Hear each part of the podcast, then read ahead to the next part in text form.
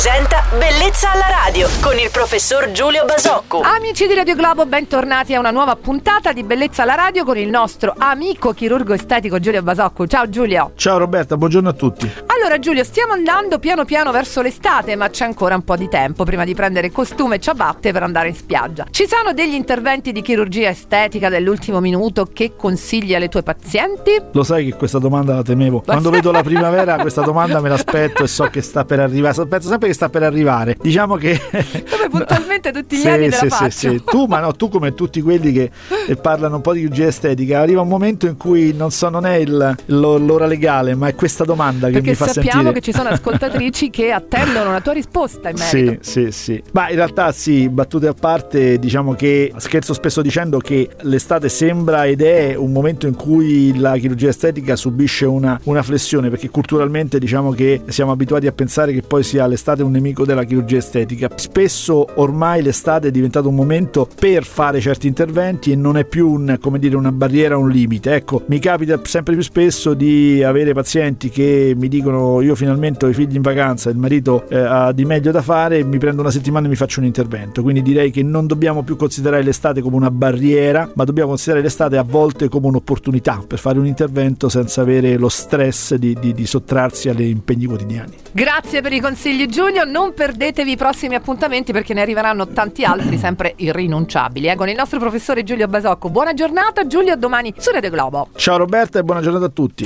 Bellezza alla radio.